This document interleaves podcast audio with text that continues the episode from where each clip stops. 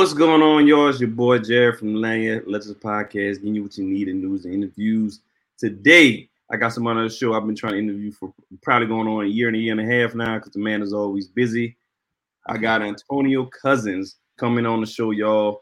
I've been knowing him for a while. We met through a mutual friend, Marcus Cummins, who's been on the show twice. And we've been in some trading groups as well during COVID. That's how we got to know each other a little bit. But for the no ado, let me let Antonio introduce himself to the community. Welcome to the show, Right. sir. Give a brief background about yourself. Before I do that, man, I gotta say that intro was fire. Lord, I gotta feel that, man. Lord, I ain't, I ain't never seen nothing like that. So yeah, I gotta step my Thank you, game thank up, you. man. For sure. Thank yeah, you. appreciate it. So yeah, man. Uh, my name is Antonio Cousin, born and raised in New Orleans. Uh, went to McDonogh 35. After that, went to LSU. Got my undergrad in business. Then went to a Uni- University of North Texas in the Dallas area, specifically in Denton, Texas, and got my MBA in marketing. Um, the whole time I was doing all that, I was working as a bank examiner for 14 and a half years while also um, doing real estate on the side. I was a realtor. Well, I am a realtor. Been doing that for 13 and a half years. So I was doing both simultaneously, man. Uh, started out with real estate as my side hustle, which turned into my main hustle. Uh, this year, 2023, I put out two books. One on how to escape the rat race, you know, basically showing my journey of how I did it, and also a book on how to sell your home in any market. It's called From Listed to Sold 55 Expert Strategies to Sell Your Home in Any Market. In addition to that, um, father, husband, uh, I have a, a podcast, me and a co-host, uh, my guy Greg Fassett. He used to play for the Saints. Actually, has a Super Bowl ring with the Saints. But yeah, it's called the Financial Flows Podcast, where we talk about everything from real estate to personal finance and everywhere in between. So that's a little bit about me. I'm in the Louisiana area, own a brokerage of 23 people, uh, servicing the entire Baton Rouge all the way to New Orleans and everywhere you know around there. Uh, so we service the entire Southeast Louisiana market, basically. Bet, bet, bet. Cool, cool, cool. Good introduction, man. And y'all need to go check out that Financial Flow podcast. I was listening to it on the car, and trust me, they give you a lot of gems and financial literacy, real estate, uh, financial. I'm telling you, man, like they teach, they teach a good thing, and and they just started. I think it started what a few months ago, right? Uh, I think it was the first. It was either the first week of April or May. I can't recall, but yeah, we release every Wednesday, man. Uh, me and Greg is. I, I like it, man. 'cause I, I like the feedback that we get from it. We get some really good feedback, so it's very uh encouraging. And we're hitting a lot of different countries. I think we're in seven to eight countries now, so it's picking up steam, and I'm loving it. Great, great. Congratulations on that. And y'all make sure y'all check that out. Financial Flow uh, podcast. Trust me, all pla- podcast platforms. It's great. Trust me. I learned a lot from it. All right, so let's get into this interview, man. So let the people know what got you into the real estate industry. Uh, so I've always wanted. I read Rich Dad Poor Dad back in 2007, and that kind of um, exposed me to it as far as the investor side of it. But in college, I also worked at the apartment complex as a uh, leasing agent, so I was always into real estate per se. But my wife kind of, you know, back in 2009, 10 ish, my wife told me, well, she was my fiance at that time, but she just told me that she thought it'd be a good idea, you know, for something I can look into because I, I identify with people well and I was able, you know, I, I made good connections. I was able to network with people. Um, I'm friendly, you know, a nice person to be around. At least that's what I think. Uh, but I wanted to do it just because extra money, man, to be honest with you. So I got the real estate license in 2010 to make some extra money and be able to, you know, flexible schedule, work around my own schedule, how, you know, when I'm available. And actually, I loved it, man. I actually loved the the reactions from the clients at the closing table, and that made me want to do it a little bit more than you know what I was doing at the time, which was a bank examiner. I didn't feel like I had like I was adding value, I guess, at, in the bank examiner role. But I still stayed with it because I was making good money while also being able to sell real estate on the side. So that's that's why I did it. Though it was really just the money, but I actually enjoyed doing it, seeing the clients' faces. So it made me want it more. I guess you know you can look at it that way. Cool. So can you uh explain the steps how you how do you become a real estate agent? Because some people might not know understand how you get into the real estate game. Yeah, so I actually started out in Texas, man. Um, it's a similar process all over the United States, though. You go, you can go online, take different classes. All of them are going to have an education requirement. Um, but I did, I got licensed in Texas from 2010 to 2016. And then I moved back home in 20, 2016 and got my license again in Louisiana. Basically, you're just taking some courses online, studying the test. And then there's, there's a, uh, after you pass the courses, you have to take the national and the state exam. After you pass that, you're officially a license. You know, you have your, your realtor license. The crazy thing about it is in school, they don't even teach you how to be a realtor. They just teach you compliance. They just teach you how to not get sued, how to follow the laws you learn from that on the job experience and getting with a you know maybe a mentor or somebody your broker that can help you and train you. So you come out of school fresh with you don't know what to do because they don't teach you that in school unfortunately. That's true that's true. Um some like on one of the episodes in your podcast that's about it's college a scam. Um i need to check that episode out. It was pretty funny and realistic at the same time. But uh so so now we talk about uh, real estate broker. So explain to people what is a real estate broker and how do you become a real estate broker agent? Okay, so when you come out of school, you you're just an agent, a salesperson, right? Uh, to become a broker, you have to be a, in Louisiana. All states are different, but in Louisiana, you have to be a salesperson for four years, and before you can take the class to become a broker. So you take the class, and then you pass another test, another state and national test, and then you're officially a broker.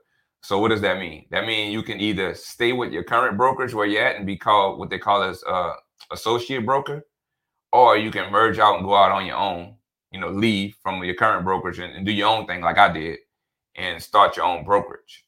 So I will tell you this: just because you're a broker doesn't mean you're necessarily ready to start your own brokerage. Like I, I had a mentor that kind of, and I still have that same mentor that's been there, been doing it since he's 18. I think he's 53 or 54 now so he's a wealth of experience. So anything, you know, whenever I'm dealing with a situation, I go to him. So he helped me get my company off the ground back in 2020. We started July 14th of 2020, uh, Service First Real Estate. But I know a lot of brokers out there who started a company who are not really ready to start a company. So just because you get the broker's license don't necessarily mean that you should start your own company. I hear that. Uh, a lot of people disregard mentorship, especially somebody who's seasoned in, in, in industry you want to get into. I highly recommend that you get a mentor. It'll save you a lot of time, money, and mistakes. So uh, if you know someone, if you want to be someone, you want to emulate that person, go out, reach them, ask them if they charge to be a mentorship program, anything like that, and follow their rules and uh, and instructions, and they help you out tremendously in any industry you're in. So let's talk about um, let's talk about how what let me go back. So when you're a real estate agent, can you give people some pointers or some things they should should or should not do as a real estate agent?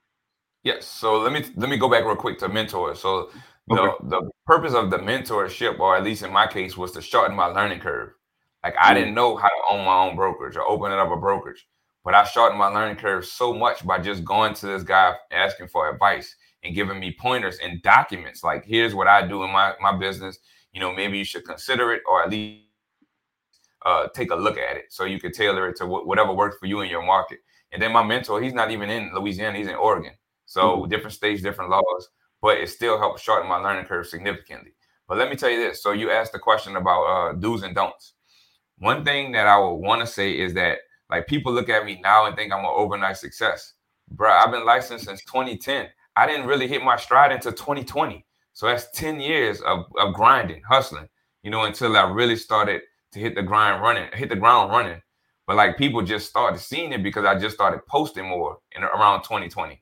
The cool thing about it was, well, not cool, but I had another job. At that other job, they didn't know I did real estate on the side. I had to keep my Facebook, my Instagram, all my profiles private, and I had to block them because I didn't want them knowing.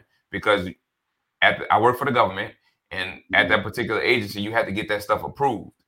So you had to go through a formal approval process, and one time I did try to go through the approval process from the investor side of things, and it took 14 days and it had a million questions, and I didn't enjoy that.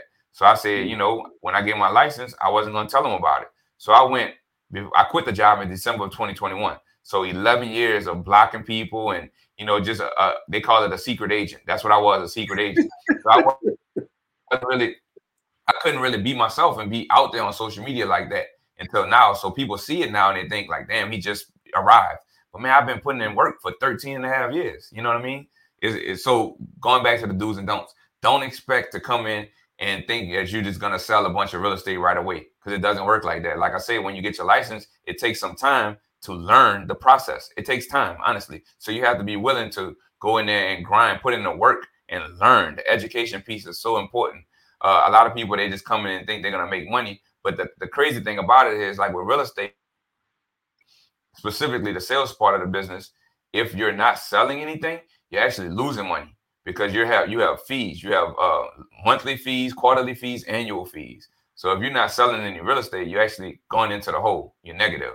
So just expect to come in there and not sell anything. I didn't sell my first house until 14 months. Like it took me 14 months to sell a house. So just know that going into it, you want to have like some kind of cushion set aside for those times where you don't have any sales because you are spending money on marketing, on local dues, uh, annual, you know, national dues, things like that. So keep that in mind. Um, a do would be to get a mentor, shadow somebody who's been there before, who's done what you want to do. Uh, find out. I know a lot of people, like myself included, I don't have time to to mentor somebody. But what I could do, or what you could do, is find ways to add value to that person. Find ways to add value to that person, then you you they'll find a way to mentor you in return. Trust me on that. So that's that's a do. Find somebody who's doing what you want to do, who's been there before, and find ways to add, add value to that person. They'll take you under their wing. Cool. That was some great information. I was unaware of the fees that you have to pay monthly. Um, how well can you give me an estimate like how much how much fees you pay per monthly for your dues? I guess yeah, those fees are going to your broker and to the broker company or something like that.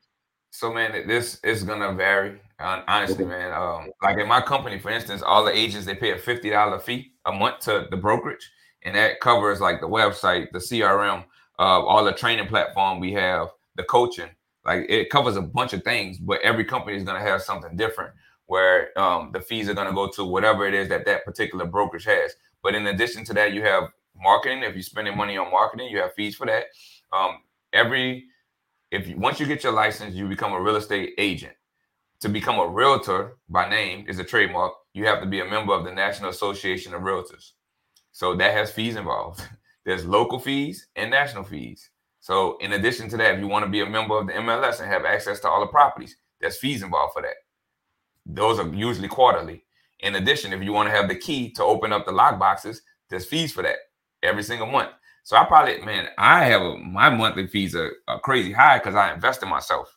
I don't look at it as a fee. I look at it as an investment. It's not a cost, it's an investment. So I'm at a point where I'm spending quite a bit every month. But I mean, for the normal person just starting out, you're probably looking at maybe like 200 $150 to $200 a month, something like that. But that adds up if you're not selling no real estate. You know what I'm saying? Especially if you're doing this full time and this is your only gig. Okay. So so so do you have to pay monthly or or can you if you sell a house can you take out the fees from there uh or is the or you just have to pay per month or it depends on the broker?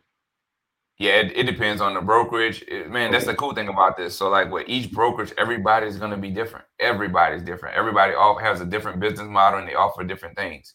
So it just depends on the company. Um, but as far as the fees and stuff, like the the annual local and uh, national fees, they're annually. You can't get around that. That's the fees are what it are, what it is. Um, then you have to join the local board, like the MLS board. Uh, that's mm-hmm. money involved. Like it's, it's a bunch of fees, man. But I'll tell you this. So right now in our current market, we have higher interest rates than they have been in the past three years. So what's happening is the market is slowing down. People are still buying and selling because I'm still doing it. I'm just doing it at a slower rate than I normally would be. Um, but what it's doing is it's forcing a lot of agents who don't do any business to get out of the market and go find other jobs or to go back to their full-time job, you know, wherever they were, if they were doing this on the side. So that is forcing a lot of agents out of the market, which is good. That you know, the people that are remaining are the people that are serious. You know what I mean? So yes, yes, good definitely. Um, so you explain the do's and don'ts from an agent side. Can you explain the do's and don'ts from a broker, bro- being a broker? Yeah. So if you if you want to go out and start your own company, please talk to someone who's done it before instead of just going out there and figuring it out. Like I said earlier, you can shorten your learning curve significantly by doing it that way. Um, as far as like I told you earlier, there's a lot of people who get their broker's license and just assume that they should go out and start their own brokerage, but they're really not ready. There's so much, man. Do you realize that as the broker of this company and all 23 of the agents, like I take on liability for all of them. So that if they do Mm. something wrong, guess who's getting sued? We both are. Right. So you got to be willing, you know, be willing to do that. That's why it's very important that you have training in, in place to train the agents. I don't, I don't like to refer them to them as my agents because they're my partners. Like I have a vested interest in seeing them win. The way it works is it's a commission split. Like they sell, then the brokers get some money and they get the most, the, the majority of it. But I have a vested interest in making sure that everybody wins. So I'm going to train them and make sure that they know, you know, as much as I know, because I don't want them to get sued because then I'm getting sued. So just know that you know you have to be prepared to take on that kind of liability. But there are also there's some people who get their broker's licenses and they just leave because they want to get 100 percent of the commission, and that's fine too. And they may not want to start a big brokerage where they have agents under them, and that's fine. Um, if you want to do that for 100 percent commission, just make sure you're ready. That's all I'm saying. Okay. Cool, cool, cool, cool. So let's talk about what what was that moment that made you Um, because a lot of people struggle with being a full-time nine to five employee and then going branching off to full-time entrepreneurship. So what was that moment that made you like, you know what? I'm tired of doing this. I want, I want to bet 100% on myself. I'm gonna go all in on myself, go 100% into my business. So what would, So you I- describe that moment? Because a lot of people Yeah. have that struggle. Oh yeah. So look, I'll tell you this. So I was working as a bank examiner, making really good money. And at that time, I moved back home in 2016. So I was working from home for the same company. So I was making Texas money, but in Louisiana. So by the time I quit, man, I was making a little over 120,000 working from home for the federal government. So I had them great federal government benefits. You know what I mean? So that was tough. It was really tough to walk away from. I'm not even gonna lie to you, but I knew I wanted to bet on myself. So in February of 2021, I said to myself that no matter what, I was gonna make sure that I'm gone by December 31st. I said that, and when I make a commitment to myself, I always come through because I, I, you know, you you can't confuse, you can't put it like this. I said I'm gonna. Whenever I say I'm gonna do something, my word is everything. If I say I'm gonna do something, I'm gonna do it, even if that's to myself. I made a commitment to myself. So by the time I walked away, it was December 17th. So two weeks earlier than I had wanted to, but I knew I had arrived because I had come to the point where I was making more in real estate than I was on a full time job. And the full time job was actually slowing me down from making the amount of money I can make in real estate. So I had gotten to a point where I just wanted my freedom. I like being able to do whatever I want whenever I want, like scheduling this podcast with you. Like I, all I had to do was look at my personal schedule to make sure I didn't have no conflicts. I didn't have to ask anybody for for leave. You know what I mean? I have to take sick leave, annual leave, none of that stuff.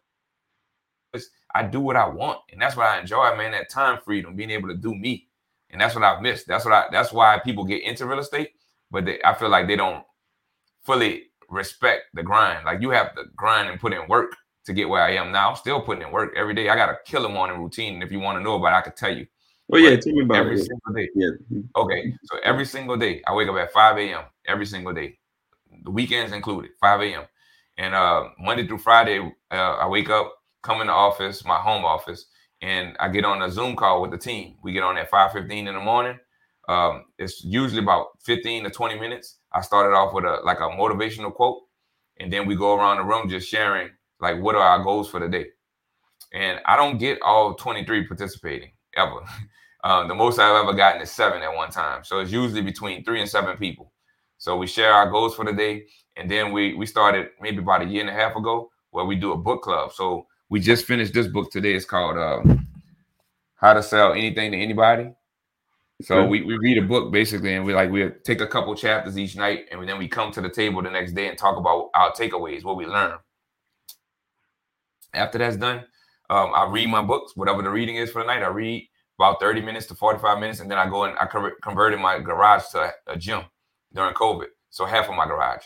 So I go work out for about 45 minutes to an hour, come back, take a shower, get the kids ready for, to go to school, and then I'm starting my work day. I, all that time I'm on do not disturb because I don't want anybody to mess up my peace. Like that morning time is my time. I don't want any calls, texts, any of that stuff to come through, and then it just disturbs my what I have my routine basically.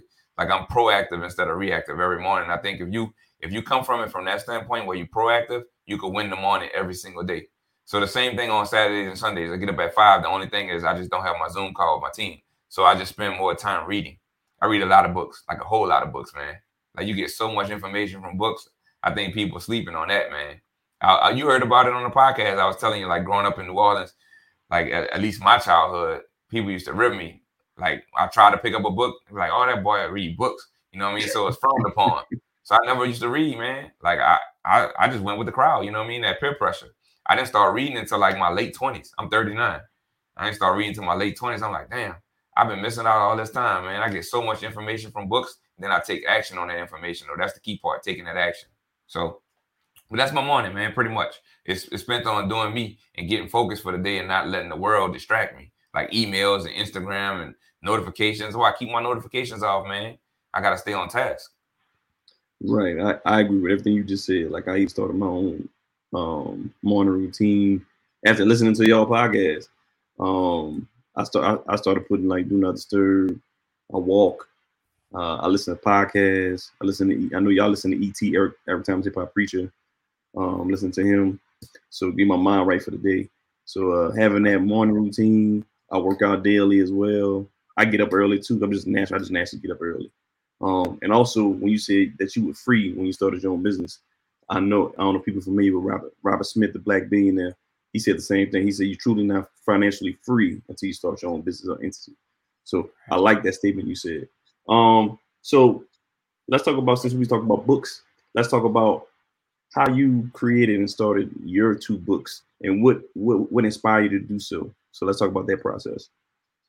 Uh, to be honest, I just the way I look at it is I like to impact the masses, right? And if I put it in a book, then it can impact more people. So the first book I released on February 28th is uh I'm out escaping the rat race one income stream at a time. That's what the book is called. It's a short book, 41 pages, quick and short and to the point. Like I don't no fluff. You got any book? You got the book on you? Like you got the Yeah, hard man. Yeah, I got plenty, man. Hold on, man. Hold on one second. what was I thinking? Why didn't I have this next to me? So yeah, um, so I got this book came out February 20, 28th. And uh it's been man, I sold uh, about 400 to date, about 446 copies, something like that. Okay. Um, it's available on my website, gotincomestreams.com. That's gotincomestreams.com. But in the book, I just talk about escaping the rat race, man. Like, how, what is it? How I was able to do it, and then uh, the process, like a framework behind it. So in that book, I get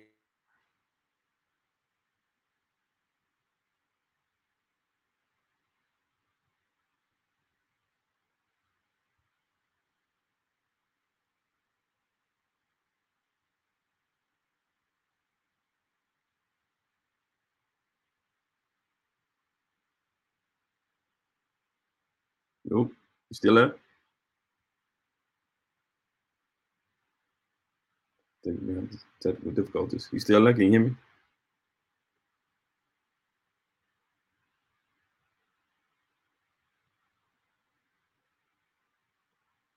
three pages. And I put it together. It's just basically it's for homeowners, man. Anybody who, who are thinking about selling their home, if with or without a realtor. You know, it just gives them tips and strategy on how to sell your house. So with or without a realtor, that's for homeowners, or realtors can buy it for, you know, strategies and ways to sell their existing inventory. So that's that's what I did this year though. I want to work on one more though, man. I'm working. I, it'll probably be out next year. It's basically like if I could do it all over again from a, a team. Like if I could do it all over again to escape the rat race and hit financial freedom, what I would have done at an earlier age. So All right, cool, cool, cool, cool, cool. I like that. I like that. Um, what was the process like? What was the process? Did you hire an agency to help you create the book? Um, you did it all on your own. yeah, I just sat down, got a Word document, put out put together an outline, and then I just start typing for Okay. you know a while. Like every you know, I wake up early, so I just get in the morning and stay up a little later and just type, type, type, type. And then once I got it to where I thought it was good, I hired somebody on Fiverr to make it look good. Uh, it started Okay. out as a as an ebook. It started out as an ebook, and then I hired somebody to, to make it the Kindle formatting to get it on Amazon. I wouldn't recommend you buy from Amazon though. You can just buy directly from me, uh, but it is on Amazon. But Okay. yeah, I just got somebody to put it on there for me. But that's it. Just I type. got you. I got you. That's what's up. Making it sound e- real easy. People, all right. So that, I'm glad you brought that up. It really just depends on you and your mindset, honestly. With anything, with anything, like I, yeah, it's easy. I say it's easy, but it's really just how you feel up here, honestly. Mm-hmm. 'Cause You, you could say it's hard, then it's gonna be hard. But you could say it's Right. easy, and it's gonna be easy. So it really just on it's on you. But yeah, I, I do this, man. I feel good, bro. I'm, I, I'm getting so much accomplished, bro. And like I write my goals out. I, I forgot about that. That's my morning routine. So I read my mm-hmm. goals every morning and every night. Right here, I, I printed them out. I had one next to me. Oh, you can't see it because of the, Yeah. the background. But yeah, I had one next to me on the uh my nightstand, one next to me on my desk, and one next to me in my uh, content studio. And I always see it, man. It's always in front of me, and I attract it because I'm. It's always top of mind. I agree with that statement. When I um I forgot who I, I forgot who I listened to. He said start writing your goals down. And every goal I wrote, it might not come as soon as you want, but Right. eventually it's gonna come. As long as Yep. you keep working on it, long as, as long as you keep chipping out, working out that list, um, exiting out uh, competition, everything, man. Trust me. Write down your list and your goals because it works. Everything I wrote down so far, most of everything I wrote down on my goal list, I've accomplished. Jim Rohn. Jim Rohn was the one I got it from. Okay. That dude is a beast. He been gone. He been dead for years, man. Still Mm. an unofficial mentor for me because all this stuff on YouTube, and you know I can just listen to it whenever I want. That dude was a beast. What's his name? Jim Rohn, eight uh R O H N. Rohn. Okay, I'm gonna have to check him out. Okay. beast. Okay, okay. All right. So uh so you had the same topic on your podcast. Um, should you go to college or should you just do uh do do something else? Um, trying to avoid college and college fees. So what do you recommend with somebody who wants to get into the real estate industry? Should they go to school, maybe get a business degree or finance degree just to help them with their uh, real estate business, or should they just go ahead and get get a mentor, get certified, get in the game, learn, and start earning. So that's gonna depend on the person, because like Mhm. like we talked about on the podcast, college is expensive, man. Yes, Like uh. I don't I don't necessarily know if it's worth it unless you're doing like a STEM major, something like Mhm. that. Um, a hack would be going to junior college for two years, you know, saving that money, getting your associate's degree, and then going to a full year. But I mean, everybody everybody not able to get scholarship. I, I had a full ride. That's why I did it. Full ride. Mhm. I ain't pay for nothing. I was there five years. I ain't pay for nothing. None of those five years, all scholarships, man. But um, like a, a lot of people racking up crazy debt now, man. That and then they getting a job that they'll never be able to pay that back, not immediately, or not over the next five, the short term period. You know what I mean? Is is a long term thing, and they just get all these student loans that set them back. Is is the trap that we live in? I talk about it in the rat race. Like we, it's, the, it's a cycle, bro. So as far as getting a, a real estate license, you can get a real estate license and start right out right at 18. Like you can start right away at 18. Um, you don't necessarily need college for that. You just need to find a good broker that's going to mentor you and show you the way and train you appropriately. Um, but I, I think college, the, the benefit of it is the, the networking aspect, man. You can network with so many people. You know, I still talk to all my, you know, my my relationships that I built at LSU. You know what I mean? And I, I'm an alpha. I, I pledged at LSU, so we got a good network there as well that I rely on. But that will be the, the benefit of college is just meeting those people, that building those relationships that you can rely on for years later. But is it worth it? I don't know. Depends on the major. Depends on the person if they have the financial means. I got you. I agree with that statement. Like if you, if it's nothing, if it's not in STEM or you're not, um, you know, architecture or lawyer or something like that or doctor, I wouldn't recommend spending all six saying six figures for a degree. Um, we No. might not even make that. Everything you want to know is on YouTube, bro. Like, you, can, uh, you can buy books, you can pay for courses, you can go on YouTube, man. You can learn anything out there if Okay. you're not a STEM major. But you can learn some of that stuff on there too. But you need the degree to actually get the, the job or whatever. Right. But man, they got so much out there, you know, that you can learn online. So many free resources. So I'm glad you said that. So my concern is um since COVID, a lot of people has gotten into the uh, content course creation aspect, right? So I know you, I know you reputable. We got, I know through you uh, network with people and stuff like that. So how is it? How do you determine when someone is giving you real or fake real estate information? Because they got people that be selling a real estate class and they say, "Oh, you follow me, I mentor you, I guarantee you, we can make this money, we can flip." Um, just like, well, I ain't gonna say no names, but they got relatives, us on people that look like us, promising you get into this fund, you gonna get money back, and they uh rob people um, blind. So, how do you recommend to find somebody that's reputable or fake? So look, I'll tell you this: that fund you talking about, I'm an investor in that fund. So I already know. Mm. Yeah, hey, bro, I did Mm. I did it for the culture. Mhm. Never again. But how you find out if they're real or fake? Uh, everything is on Google nowadays, man. You can search anybody. So do your due diligence. See who uh, may know them and who may have done business with them before. Um, like I said, I I invested in it. Just I invested. I only did a thousand dollars, so I'm not tripping. But Okay. a lot of people have done more, and it's unfortunate. But I should have went with my gut. I just did it for the culture. You know what I mean? Um, but just do your due diligence because there is a lot of things out there. But also, I'll tell you, um, like there's levels to everything. So like I don't know everything. I'm an investor, I'm a real time, all that stuff. But I can put a course together where my target audience or my target client for that course may not be the person that's a level above me because they already have that information. So it really just depends on where you are. You try to meet people where they are. And uh, in my course that I'm building out right now, it's for the person that has a nine to five that doesn't like what they're doing and they know there's a better way, but they just don't know how. They don't know what how what they need to do to get there. So they, they're tired of going to work, making money only to have to pay it back out in bills. You know what I mean? They're looking for a solution to have some extra income coming in so that they can get off the, the, the hamster wheel, the rat race per se.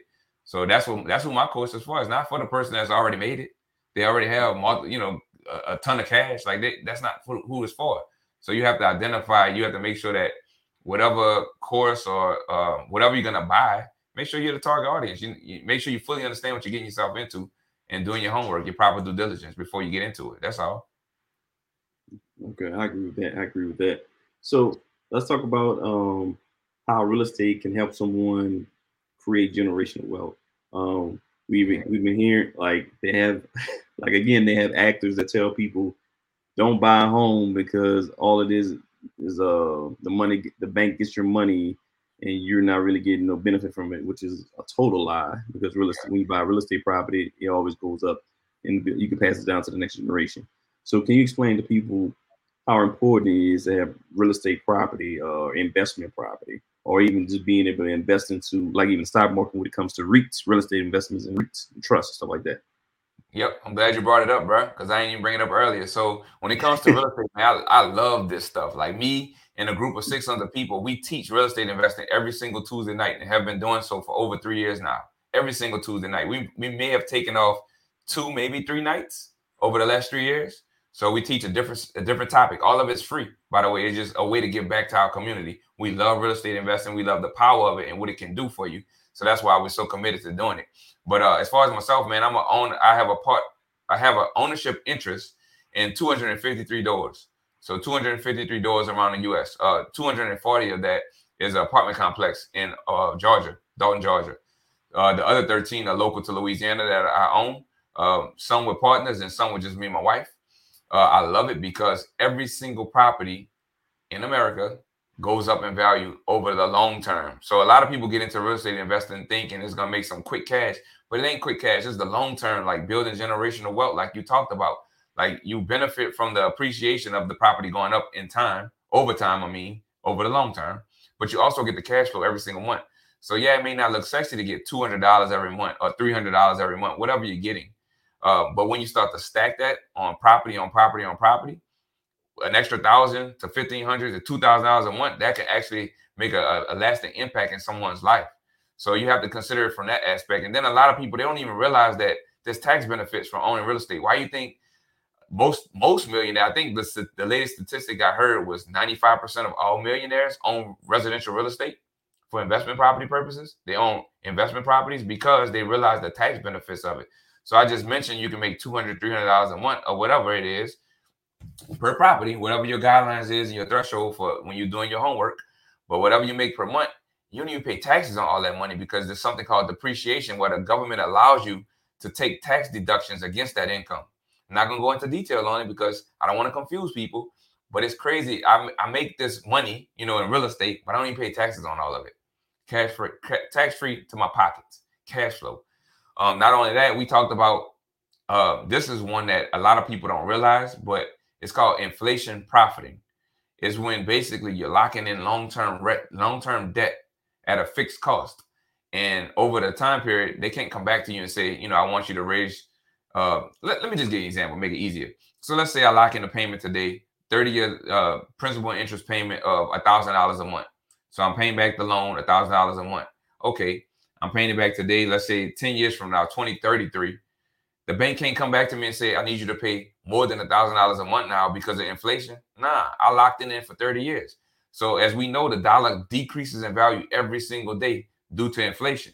So if the if inflation is at four percent currently, that means my dollar today is only going to be worth 96 cents next year. So if I'm locking in a fixed rate payment, a fixed payment, I mean, of a thousand dollars, for instance, in this example, next year I'm paying it back with cheaper money because I just showed you that the, the value of the dollar goes down every day. So you need to take that dollar or your money and invest it into something that's going to go up in value to beat inflation. That's residential real estate for me. Residential and commercial. I don't want just limited, but that's that's real estate. And that's why I love it, man. There's way more benefits to it, but that's at a high level. That's why I love real estate. It's so much you could do, man. And you provide like homes, you provide uh, housing for people. You know what I mean? Like, why you, you should appreciate that. A lot of people out there that slum lords, man. You don't never want to be a slum lord. That comes back. I'm, I'm a big believer in karma, man. You want to treat people fairly. You want to give them a nice place to rent, and they're going to in turn pay down your mortgage for you. You're going to pay off your mortgage, which is going to increase your equity over the long term, and paying you every month. Like it's, it's a win-win. You can't beat that. Can you explain what equity is? Some people don't know what equity is. Facts. So uh, equity. So if you have an asset, let's say the house is worth a thousand, a hundred thousand dollars. That's an asset, right? The house is worth a hundred thousand dollars, and then you have a loan against it of let's say eighty thousand dollars. That means a hundred thousand minus your eighty is twenty thousand dollars. That's your equity in the property. So assets minus liabilities equal equity. So that, that's all it is, just the amount of money that you have in the property. And if you want to take another advanced level, you need to take that equity and use it because equity in the house is stuck in the house.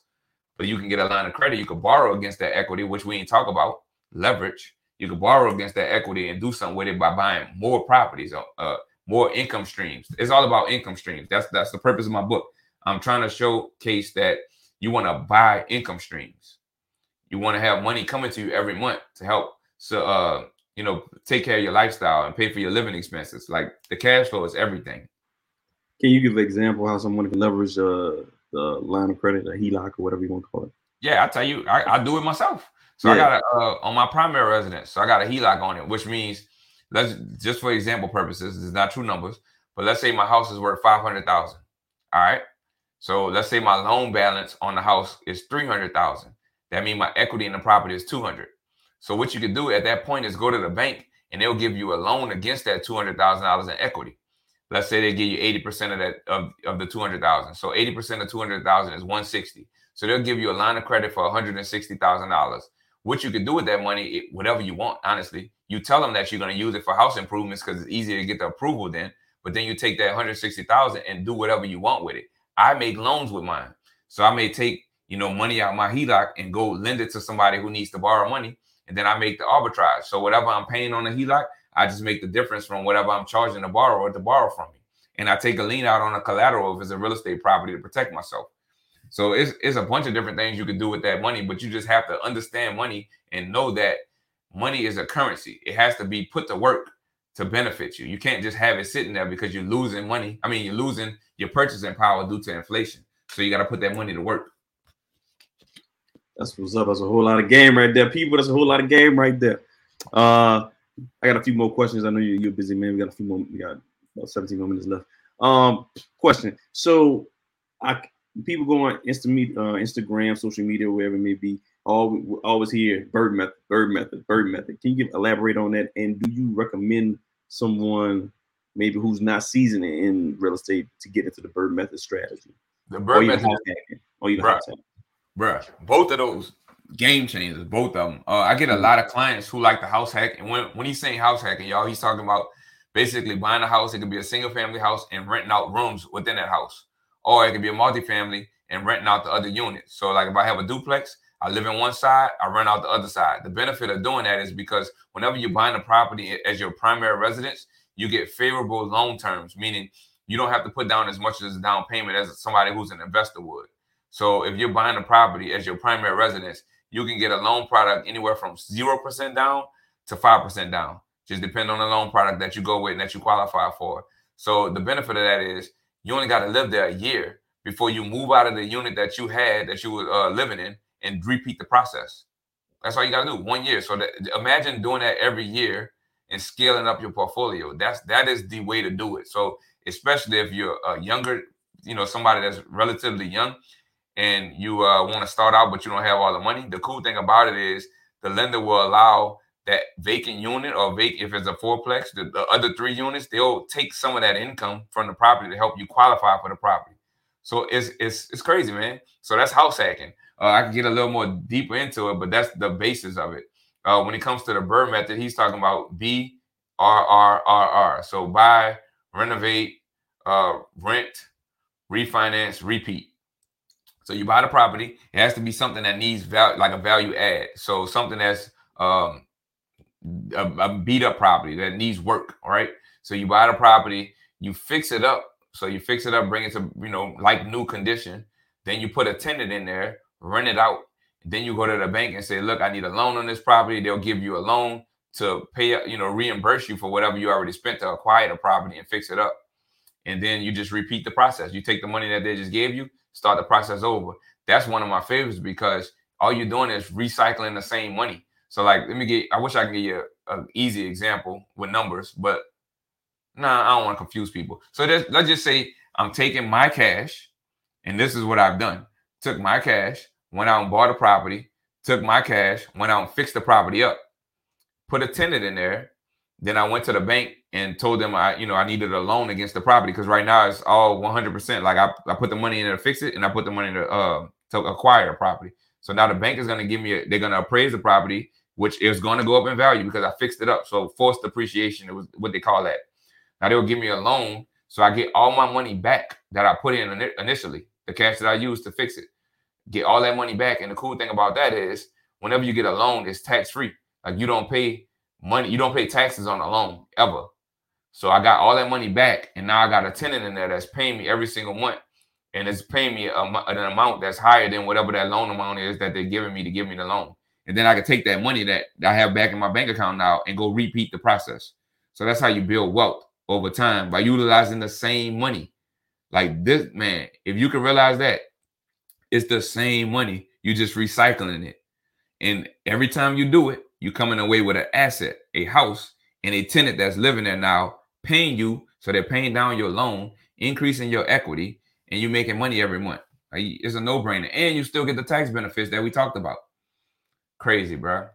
And that's the thing. Yes. A lot of people don't have the information. That's that's the, the main the main part, honestly, is the education piece. So you have to seek the knowledge. First of all, a lot of people don't go out there to try to seek the knowledge. I sought the knowledge out in 2007. I didn't buy my first property until 2018 because I was scared. 11 years wasted.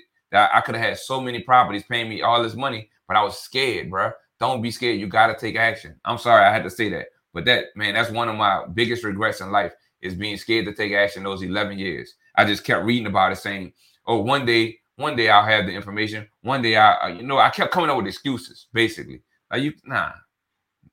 Tired yes. of excuses. Yes, more execution, less excuses. I feel you right. on that. I be- I believe that. Um, I think a lot of people wait for the perfect situation. That perfect situation ain't gonna happen. You just got to get in the game. Um, I know people are scared. I know you, you you're gonna risk losing some money, but would you rather risk some to gain a lot, or risk nothing and be in the same situation you in currently? Like you got to do something to change the game. Um, yeah. I like that. I like what you said. So let me ask you this, um, because I now that I learned all this information, I kicked myself in the butt so many times. Just imagine if I was in my 20s and had this information, I could have been house hacking all this time and I'd be a multi-millionaire by now, something crazy.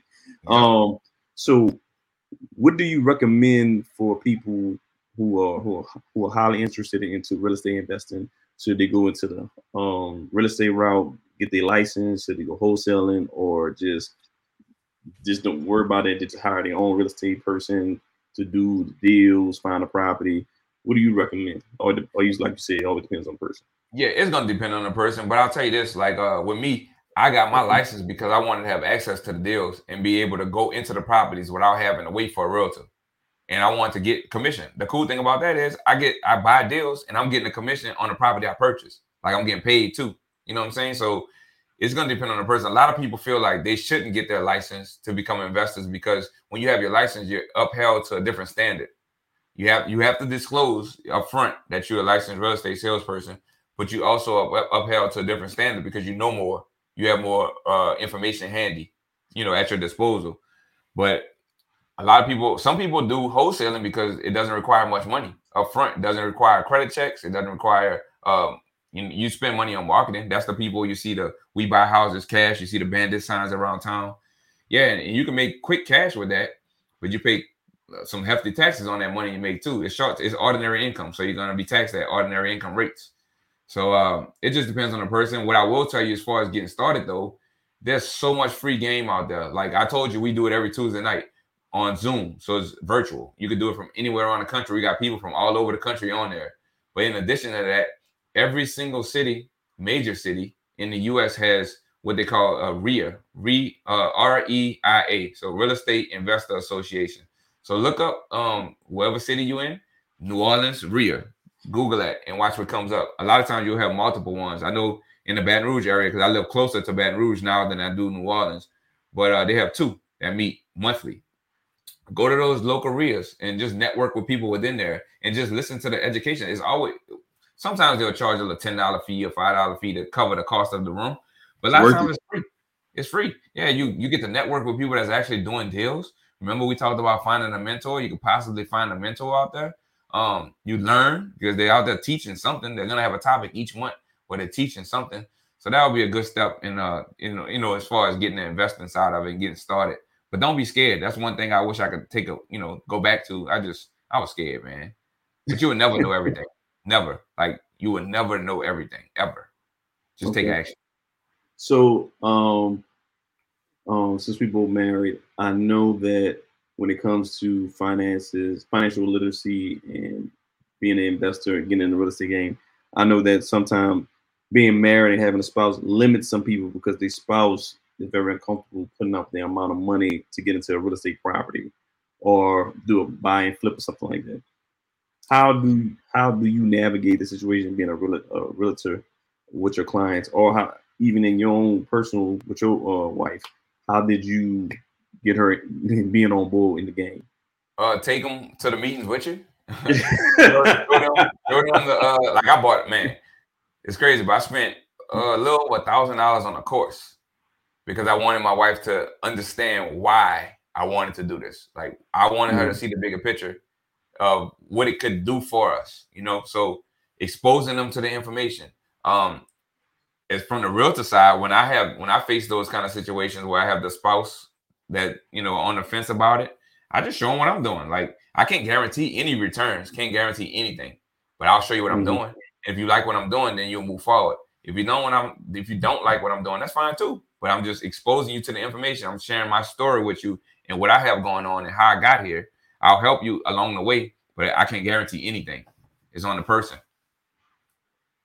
Right. I like, I like, that. I like that. So, uh, because well, my wife, um, she's more of the more on the conservative side, mm-hmm. but I, but me bring it like I did. I bought her to uh, Eric Thomas uh, when he came to New Orleans, and uh, we listened to not uh, Jamal King nine five millionaire, and that opened up her eyes. Um, like like Jamal King always say, exposure leads to expansion. So that opened up her eyes to real estate games. So now she got more comfortable. Um, right now we got three pop three properties total. Um, so that's what I want. That's my next question. So do you all offer property management as well? Because that's another thing people really don't know about real estate agents. Real estate agents can be your property manager as well and manage your uh, long-term or even short-term uh, Airbnb properties, if I'm not mistaken. Can you elaborate on that? Yeah, I don't offer it. The company doesn't offer it. It's just so many uh rules and regulation that you have to follow when you come into it, and then fair housing. Like it's just mm-hmm. too much that I don't want to take. Remember, I told you earlier, I'm I'm liable for everything that any agent does at the brokerage. I don't want to okay. take that on. I don't want that's that's a different set of learning. Like I manage my own stuff, but I'm not willing to uh, take on that from the brokerage level. I'm just I'm not I'm not at that point, man. So I I would outsource that out if I were you all if you don't want to do it yourself because it does take time. I'll tell you in the instances where some people may feel like like a house hack, for instance, they may feel like uh, they don't want the tenant to know that they live next door. So what I've seen is they'll get their cousin or aunt or any family member to act as if they're the landlord, and they'll be the ones in contact with the tenant next door. So then the person next door never knows who actually owns it. They think it's somebody else when it's the next door neighbor. And it helps because you know how you act a different way when you know the landlord living next door to you as opposed to if they didn't. You know what I'm saying? So right. I agree with that. I like I like that. I like that. So when somebody's looking for a property manager, what are some um, ways you can know if they're legitimate, they're good, bad? Um, because now there were people like myself, I'm building up my portfolio. Um, I have a property manager, but um, I'm looking like if I want to do something out of state, how would I know if they're good or not? Google. So Google look for look for reviews. Like um, mm-hmm. reviews will be the best bet, honestly, and ask them for references. Obviously, if they're gonna give you a reference, they're probably gonna give you the best people that they've ever worked with because they're gonna give them a, a, good reference, right? But you still want to ask them and ask them those challenging questions just to see, uh, you know, kind of gauge if you go with your gut, like gauge what they're saying, and if it feels fake, then you know it's probably not a good sign. You know what I'm saying? So Google though, definitely Google uh, property managers to see that okay. in reviews. Reviews. Okay. Um, since since COVID hit our world and stuff like that, has COVID impacted your business in any in a way, shape, or form, or nah, it doesn't even bother you anymore? Nah, it did at the very beginning. Um, I'll tell you, they had a house. I so COVID it came what March of 2020. So they had yeah. a house that I sold in April of 2020 or May, April or May of 2020. And I'll tell you, that was right at the very beginning of you know of everything, and everybody was scared to do anything. So I actually sold this house. I was on the buyer side, and I never actually stepped foot in the house. Crazy, huh? So my buyer, I set it up to where my buyer was able to go there with the sellers only, which I never advised. I always want an agent present, but we were dealing with some, you know, check some different times at the time, you know. So uh, mm-hmm. my buyer went there with it without me. I set it up. The buyer went for the inspection. I wasn't there. And then I, you know, I sold it. Never seen the property. I saw it on pictures, but never, you know, visited. It was crazy. but, but not, not, not anymore though. Like everything good. Not no problems with COVID. So I got you. All right. So since you um we're both black males in the industry, you could face some type of um, uh, racism or any being denied in business. Have that ever happened to you in your field? Nah, I mean, no. I mean, I don't allow. If it did, I wouldn't have noticed. I don't allow that to hinder my success. Period. Mm.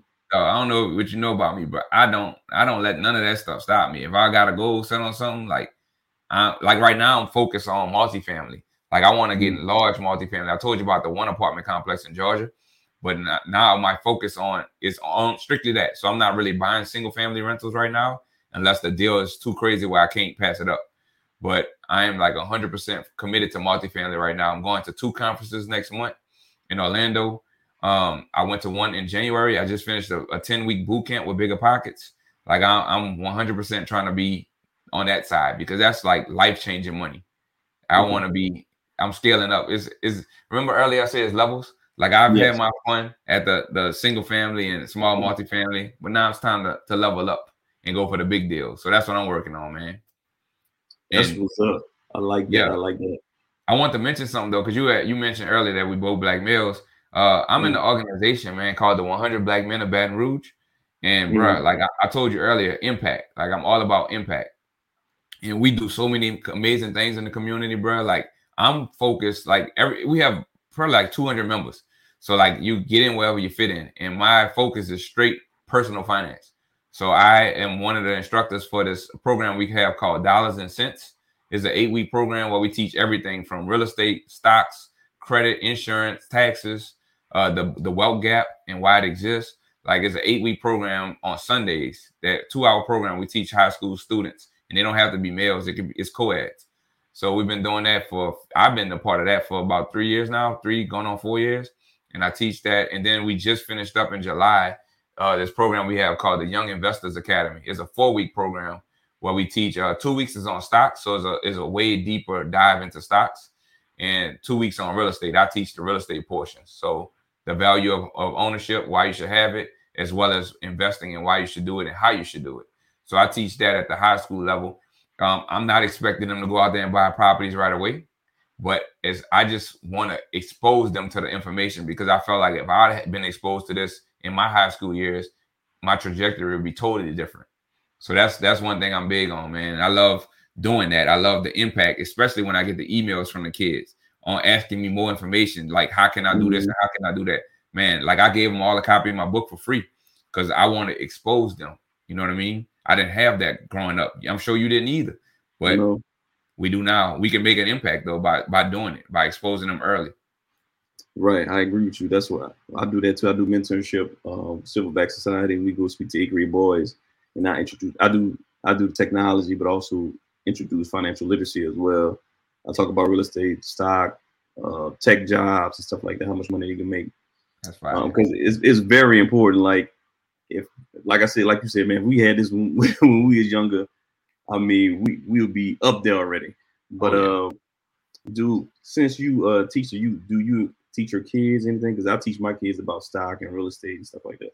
So I try to, man. Uh, I got young kids, two and five, so they're not really at their age yet. But I do like the five year old. I take them with me to the properties and stuff like that, just to expose them to it. Like I got some of them named after them, like the, the entity that is owned it, that owns the property is named after them. So I just, you know, try to make them. I'm trying to expose them as much as possible. Once they get to that age, then I'll be teaching them for sure, for sure. Like, bruh, they're gonna be straight. Like, you know, we used to think that trust fund babies and all that was a white people thing. Not Yes. my family. Not Yes. my family. Shit, no. Thank Excuse my language. Nah. Thank you for thank you for bringing that up. Um, because in our community, we we're like that's really unfamiliar. People having wills, trust, and stuff like that. Can you explain to people um what is a trust and how do you structure your trust uh trust entities and stuff like that? Okay, so before I talk about this, I'm no attorney. This is my disclaimer. This is for educational, informational purposes only. Do what you want with the information. Go verify with an attorney. Um, Right. but a will and a trust. Let's talk about this. So when you have a will, all it's saying is that you're writing down what you want your wishes to be, your last wishes when you die. So where you want your assets to go, you know, things like that. When you die without a will, you're leaving it up to the government to dictate where you want your assets to go. So that's a will. So whether you die with or without a will, you're gonna go through prob- probate court, is what it's called, and you're gonna pay. There's fees involved with that. So it's up to you if you want to do that. I have a will. My family, we all have wills. So we dictating where we want our stuff to go. Now, if you want to level up and go a little bit ab- above that, it's something called a trust, a living trust. So what a living trust does is it skips probate court altogether. So when I pass, my stuff does not have to go to probate court. I don't have to. My family, my state doesn't have to pay probate fees, court fees for the judge and the attorneys. Like I don't have to pay that because I skip it altogether. And my property, whatever I dictate in my will and my trust, it goes directly to my heirs or my beneficiaries of the trust. So that's the whole purpose of it. People, the government doesn't get into your information, into your business, and you just skip probate court and the fees altogether. And then you you when you die without a will, man, that's you leave people to fight for your stuff, like family members. Like you don't want to do all that. Get your stuff together. It doesn't even cost that much. Yeah, So- man, I agree. I agree with that because I've seen, I know people, um, friends who fight with their siblings for assets. Um, people moving into people's houses, just moving because they have access to it. They don't even own it. Like it, it, it can be long, long drawn out and expensive. So yeah, get your stuff in order, get a trust or a will, anything that keep it moving on your family aspect. Yep. And Um, don't, don't think my bad. Don't think that you have to you do it when you're older. Like we No, never no, do know when now. day is gonna come. Do it today. Do, Do it it today. Yeah. Because anything can happen. Yep. All right. So, uh, what's the future of your organization, your brokerage firm? Uh, what do you think? You, where will you take it? Uh, to be honest, I want to have multiple locations in the next five years, and eventually get to a point where it's big enough to where I can franchise it. Honestly, so that that's my goal. I'm building out systems. Uh, just just figuring out like how can I make this bigger. Like I read this book, man. Um, and this is this is a good one. We just finished not maybe like two weeks ago, three weeks ago with the brokerage. So I booked the book club. So it was called the book is 10x is easier than 2x. It's by Mm. Benjamin Hardy and Dan Kennedy, I believe. In that book, man, it talks about how if you want to go 2x, all you got to do is do the same thing you're already doing, just go a little harder. So put in more time, put in more hours, put in more energy. But if you want to go 10x, you got to change everything up. Like it got to be a radical change.